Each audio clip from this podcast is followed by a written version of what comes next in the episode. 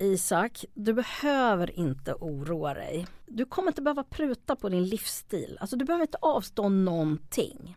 Det är liksom lite grann det budskapet jag tycker jag har hört politiskt den senaste tiden och det var himla plågsamt. Ja, jag var, så jag var lättare att du menade det på allvar. Jag tänkte bara, men gud vad är det som har hänt? Nu har jag missat någon klimatnyhet.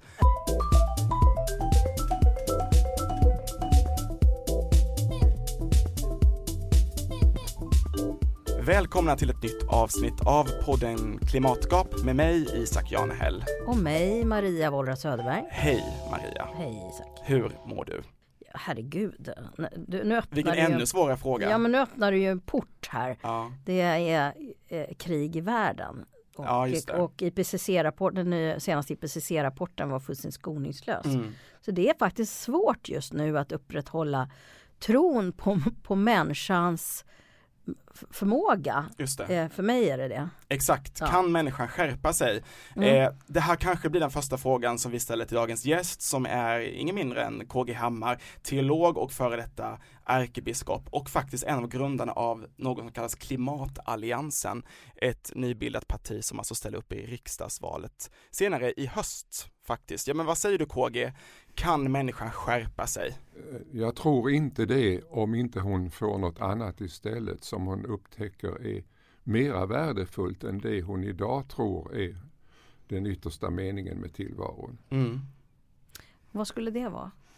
Ja, om man ser på hur vårt samhälle är uppbyggt och hur vår kultur fungerar och hur vår ekonomi fungerar så är ju allt uppbyggt på att vi är konsumtionsvarelser. Och att vi är, har ett omåttligt begär efter att konsumera mer och mer även om vi inte behöver det. Och vi har ju skapat en, en global ekonomi som liksom bygger på den här tillväxten hela tiden oberoende av vad resultatet blir. Men samtidigt ser vi ju att, att den, den individ som har fått eh, liksom den här livsmodellen att vara konsument främst av allt inte har blivit lycklig av det. Det, det vet vi av väldigt många skäl. Det, vi, vi blir sjuka, vi, blir, eh, vi går i väggen, vi tappar lusten och det, det är så mycket oförklarliga symptom vi bär på som tycker att livet blir meningslöst. Så jag tycker att det borde inte vara ett stort steg att säga nej men vi ska kanske ompröva själva förståelsen av vad, vad människa är i vår tid med, med den situation vi befinner oss i. Det här är något som du har framhävt många gånger vet jag. Du, du har sagt så här till exempel i en debattartikel i DN att om klimatkrisen inte främst är politisk eller en teknisk fråga utan en existentiell så är lösningen inte främst heller politisk eller teknisk utan att det på något sätt ändå ligger på oss som människor att lösa detta. Men nu väljer du ändå att ge dig in lite i politiken här med, med klimatalliansen. Ja, och eh, det är med stor eh, försiktighet och eh, rätt mycket motvilja men det är Mm. andra som trycker på. Därför att de tror att den, den här rösten om det existentiella är så viktig i detta. Därför även när klimatalliansens folk samlar sig och sätter 15 punkter så blir det ändå liksom samhällsstrukturfrågor, det blir tekniska lösningar och så vidare. Men, men precis som du sa Maria innan eh, att eh, det är väldigt eh, svårt. Det kräver mycket mod att våga säga eh, till de som ska rösta att eh, nej du kan inte fortsätta som hittills. Det som vi liksom har funnit vår trygghet i. Och jag, precis som du, lyssnar till många partiledardebatter där de tävlar om att inte våga säga jo vi får nog räkna med några förändringar i alla fall. Mm. Eh, Så att eh, det här med klimatalliansen det, det är ju en, en slags insikt om eh, att det som våra vetenskapare säger att vi har de här tio åren på oss. Eh, och då måste vi göra något exceptionellt därför den, det politiska system vi har klarar inte den här frågan. Det går inte att lägga in klimatfrågan som en av sju eh, viktiga frågor. Hur viktiga de andra än är så eftersom tiden är så kort eh, så har i alla fall klimatalliansen eh, kommit till på den övertygelsen att nu har vi den här perioden och möjligtvis nästa på oss att göra drastiska förändringar. Och vi ska säga att den här klimatalliansen, det startar alltså inte som ett politiskt parti från början, men ni har ändå bestämt er nu under våren att ni kommer ställa upp i riksdagsvalet. Och du är en av grundarna till, till, till då det här partiet, får man väl ändå säga nu, eh, eftersom att ni ändå ska ställa upp i parti, eller vad vill du hellre kalla klimatalliansen? Ja, vi, vi vill ju kalla det en rörelse Ja. utan det är bara det att, att eh, vallagarna känner bara politiska partier. Ja. I och med att vi var tvungna att gå till Valmyndigheten för att få tillstånd att ställa mm. upp Eh, så blev vi ju registrerade som ett politiskt parti. Men vi vill se oss som en rörelse som ska kunna omfatta folk från alla de andra partierna. Och egentligen tänker vi inte att det ska vara något konstigt att vara med i ett annat politiskt parti och ändå liksom tycka att klimatalliansen just nu erbjuder det, eh, det radikala alternativ som tiden kräver. Du var inne på, du, du nämnde försiktighet, att det var med viss försiktighet som du ville gå in i detta, just att, att klimatalliansen skulle då eh, bli ett politiskt parti på så sätt att ni ska ställa upp i riksdagsvalet. Den där försiktigheten, kan du bara förklara var den kommer ifrån, vad handlar det om? Ja, det är ju eh, frågan om vi överhuvudtaget kan rucka eh, det system vi har. Och människors sätt att tro att det är bara så vi kan ha politik. Eh, och det vet vi ju inte. När, när vi samtalar med så kallat vanligt folk eh, om det här så säger de oh ja men det jag har så svårt att känna mig hemma vare sig i höger eller vänster eller i de här olika partiprogrammen. Men det här kan jag ju liksom ställa upp på att det här är det viktigaste av allt. Eh, sen får vi se om det där svarar mot eh, några procent eller inte. Men de flesta som är med där, de, målet är inte att komma in i riksdagen utan målet är att under valrörelsen tvinga de olika partierna att liksom uppgradera den här frågan. Om, de, om, om sossar och moderater säger jo vi, vi lovar att sätta detta som nummer ett. Eh, så eh, då är det ett bra resultat och då är det inte speciellt viktigt att komma in i riksdagen. Och är det, ett, är det en uh, viktig fråga då för er i Klimatalliansen att, att det här med livsstilsförändringar och, av, och, att, och uppoffring, alltså att behöver människan avstå? Och i så fall, varför är det så svårt? Mm. Ja, eh, det var ju utgångsfrågan och jag, jag, mm. jag, tror alltså att vi har väldigt svårt för att avstå mm. om man vill räkna oss mer som ett kollektiv. Mm. Alltså, enskilda människor gör det ju ofta och gärna och upptäcker att det där är ingen förlust. Men hur ska man få många att upptäcka att, att, eh, att avstå är inte en förlust utan en vinst? Kanske kan pandemin ändå ha liksom lärt oss någonting om vad som är riktigt viktigt. Många mm. har ju sagt att ja, men det var relationer som vi upptäckte var det riktigt viktiga. Mm. Det var där den stora begränsningen kom och det var där mm. längtan fanns. Jag vet inte hur många svenskar som har pratat om att kramas och pussas och sånt som de aldrig har gjort förr i tiden. Mm. Och det var liksom bristen på eh, möjligheterna eh, som gjorde att man helt plötsligt eh, hade andra mm. värderingar. Men om du tänker det där andra som vi ska få då om vi avstår mm. så att säga, som kan, som kan få oss att vilja avstå. Eh, vad, det, det, är inte bara kramar och pussar. Nej, det är verkligen vad inte. är det då? Alltså, jag beskriver det ju som att det mm. behövs en slags andlig eh, omvändelse. Mm. Alltså, vi, vi, svensk kultur är ju jätteknepig på det sättet att vi har så otroligt svårt för att använda de begrepp som finns inom de andliga traditionerna mm. inom religionstraditionerna. Men det är ju så att att så länge mänskligheten har funnits har det funnits eh, traditioner som har sagt att människans högsta mål det är inte att vara konsument, det är inte att äga, det är inte att dominera, eh, det är inte att besegra. Utan det ligger på ett annat plan. Det handlar om en relation till, till sig själv, till medmänniskor, till naturen och till det som är större än oss själva och som mm. många av oss kallar Gud. Eh, och den, den, erfarenheten finns där ju men den har ju trängts tillbaka under i, framförallt i västerlandet under senare ja, sekel kan man mm. säga. Och, och, och, men det är ju först de här tre sista decennierna som den här globala eh, neokapitalistiska mm. eh, ekonomiska modellen har, har liksom satt sig i oss allihop och helt plötsligt så tror vi inte att det finns något annat. Nej, den har väl trängt ut av en sorts berättelse som mera säger att vi, att vi är Eh, oundvikligen destinerade till, till, att, till en sorts utveckling som är mm. mer och mer eh, teknisk som innebär ett högre och högre mm. välstånd eh, och högre och högre konsumtion och att mm. allting annat skulle vara antingen korkat eller efterblivet. Och då, då kan man ju alltid ifrågasätta det mänskliga förnuftet för vi har ju eh, i decennier vetat om att planeten klarar inte det resursuttag som, som mm. vi har. Det började med att vi var en liten del av mänskligheten i västerlandet mm. som levde på tre, fyra planeters resursuttag. Eh, men den där eh, livsmodellen den har ju spritt sig över världen och när välståndet har ökat, och det ska man ju för sig inte klaga på, men när det är den västerländska konsumtionsideologin som sprider sig så det är klart att, att eh, planeten suckar och kvider under det trycket som... Det är lite fascinerande för det där kan fortfarande vara ganska svårt att prata om om man inte vill bli, få något skällsord som marxist eller sådär. Mm. Eh, eh, samtidigt som vi eh, nog alla eh, håller med om att eh, man inte kan satsa sitt kapital på pyramidspel eller mm. alltså vi har accepterat den, mm. den här um, vad heter det, exponentialmatematiken i en mängd mm, andra mm, sammanhang. Mm. Men här är det som den plötsligt inte gäller. Ja, plötsligt är det inte. Mm. Eh, utan att vi tror ja. att, det är, att det är möjligt att förmera resurserna.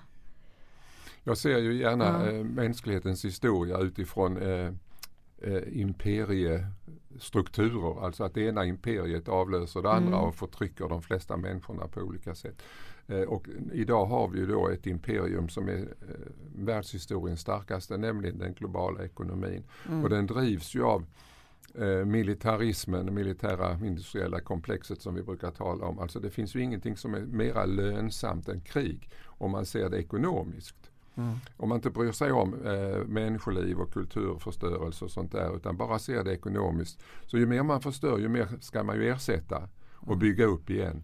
Eh, och eh, det, det, är ju den starkaste kraften i den, den globala ekonomin vi har, är ju den militariserade tänker den. Men, men du är inne lite på att vi på något sätt har tappat bort oss själva i detta eller vår liksom, mm. synen på oss som människor i, och samexistens med vår planet och sådär.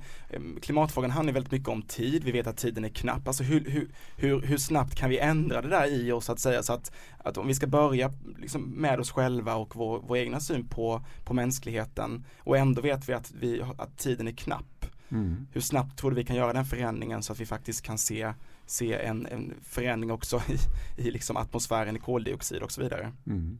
Och den förändringen den måste ju ske eh, under det här 20-talet. Eh, eh, om jag nu ska lita till Johan Rockström och sådana där som kan det här mer än de flesta.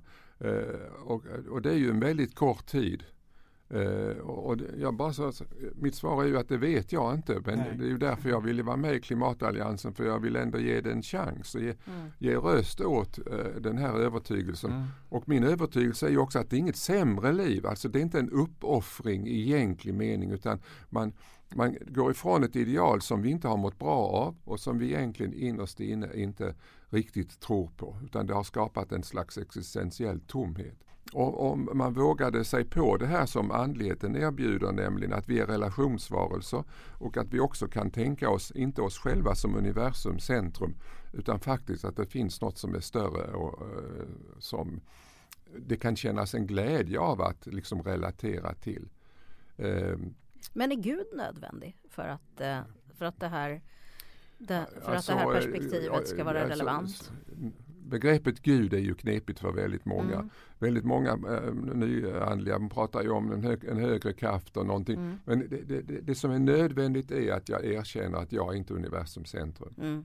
Och det individualismen har ju gjort mig till det mm. och, och du ska tillfredsställa din livslängtan mm. med konsumtion.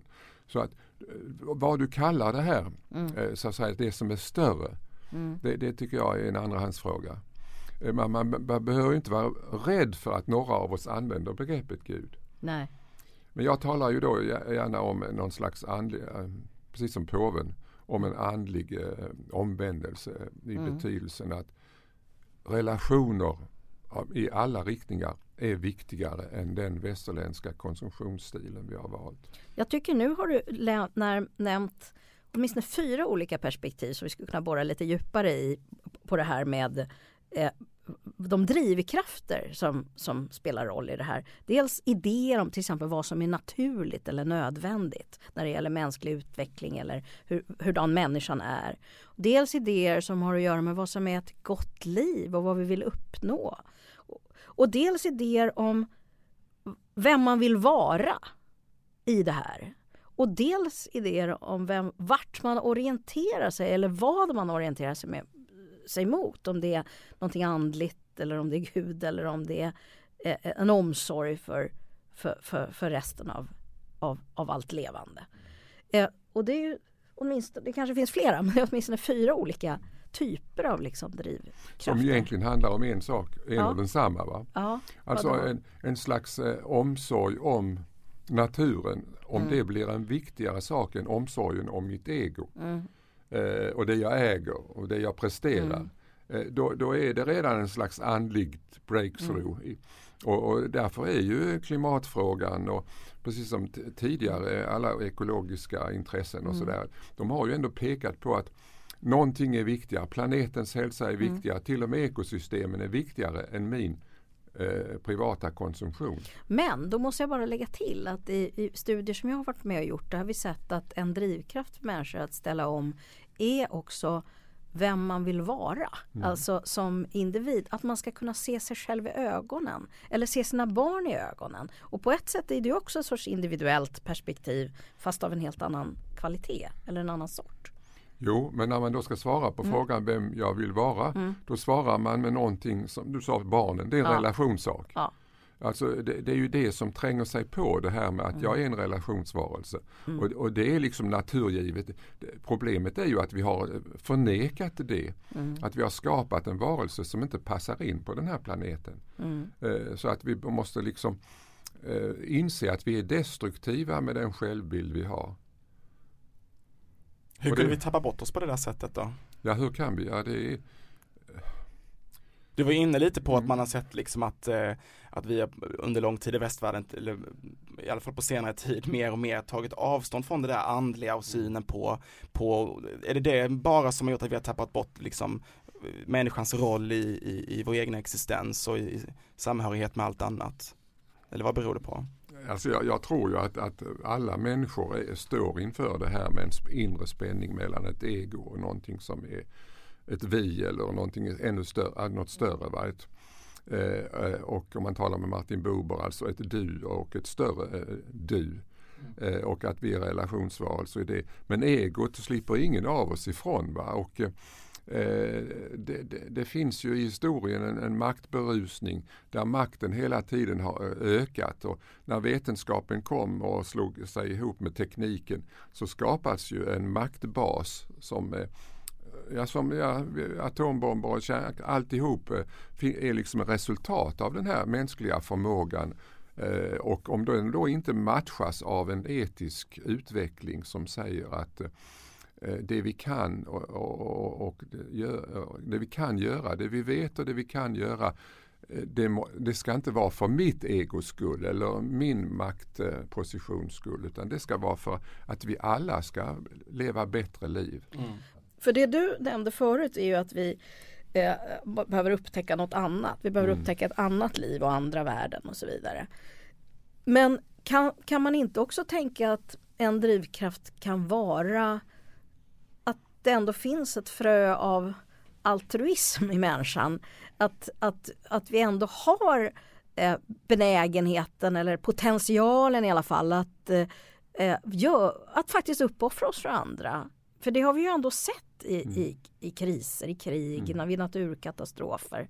Och faktum är att egentligen så ser vi det ju hela tiden i vardagen mm. när eh, föräldrar uppoffrar sig för sina barn och barn uppoffrar sig för sina äldre föräldrar och eh, man, hjälp, man, man, kan, man hjälper andra fast det kanske kostar på. Mm. Eh, nu kommer vi med all sannolikhet få en massa flyktingar till Sverige mm. igen. Och både nu och 2015 när det hände förra gången så var det ändå trots allt mm. många människor som öppnade sina dörrar och sina hjärtan. Eh, och det eh, tror jag också man kan tänka att det kan finnas eh, driv, alltså drivkrafter i en sorts kollektivt samtal om de moraliska dimensionerna. Ett kollektivt samvete så att säga. Eller är vi så mm. egoistiska att vi bara kan byta beteende om vi får något annat gott Nej. istället. Alltså jag sa ju innan att vi, mm. vi, alla har ego men alla har ju också mm. det, här som du säger mm. Eh, en, en, en, god sida, en vilja att göra gott. Eh, och, och, jag brukar ibland laborera med det här naturvetenskapliga begreppet tipping point. Att jag tror alltså att, att vår, vår, vårt hopp kan haka fast i detta att det är kanske inte sådär att det är så otroligt starkt övervikt för den livsstil vi har utan det finns en tipping point där människor som ju har, har eh, levt enligt det du berättar ofta har känt en väldig livstillfredsställelse och glädje över att det blev meningsfullt helt plötsligt mm. därför att man kunde göra någonting för andra. Och den, den, den tipping pointen är ju, är ju det som vi arbetar mot eh, i, i de här frågorna när det gäller klimatet. Att, Eh, inte att folk ska så, så, så, rycka sig i, liksom i, rycka upp sig och, och överprestera och offra och sådär utan att de faktiskt ska inse att jag, jag har kapacitet för någonting som gör att jag blir en lyckligare människa. Mm. Och det handlar inte om egoistisk konsumtion. Men kan vi inte göra det även om vi inte blir en lycklig män lyckligare människa? Ja men det kommer ja. vi bli även om vi inte vill det. det. så tror jag att det är. Ja. Men där, där vill jag skjuta in en sak.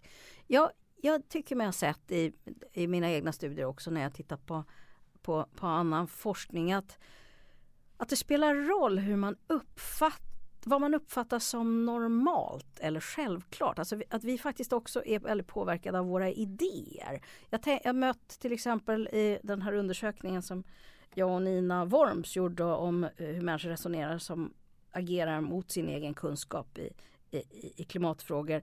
Att det var många som såg sig som berättigade. Alltså, och man hade idéer om vad som var normalt. Eh, som om vi tittar ur ett globalt perspektiv faktiskt inte alls svarar mot verkligheten. För man jämför sig alltid med de som har det bättre, den här mekanismen att man tror att andra alltid får ligga mer. Alltså, det, vi orienterar oss hela tiden mot, mot de som har det bättre och tänker att det är det normala. Men människor som har by, bytt eller som ställer om eh, sin livsstil, de verkar ofta ha fått en annan bild. Deras idé om vad som är normalt eller vad, som är, vad de är berättigade till har fått sin knäck när de har insett att de hör till den lilla gruppen av jordens befolkning som använder en oproportionerligt stor andel av våra gemensamma resurser. Och det har skapat eh, sorg och oro och eh, en vilja att leva annorlunda. Jag undrar om man inte också behöver komma åt de där och föreställningarna. Då, då, är, då är ju det, vår kultur är ju väldigt avgörande. Eh, för att eh, eftersom den är så präglad av, om vi ska kalla det ekonomismen, men i alla fall detta att, att vad, what's in it for me och vad, vad betyder detta rent ekonomiskt eh, i, stor, i, i djupare mening. Att, eh, den, den äger ju alla, alla media, den äger all, all psykologisk eh, och reklamkraft och, och, så vidare. Och den drivs av, av det militära eh, komplexet. Då.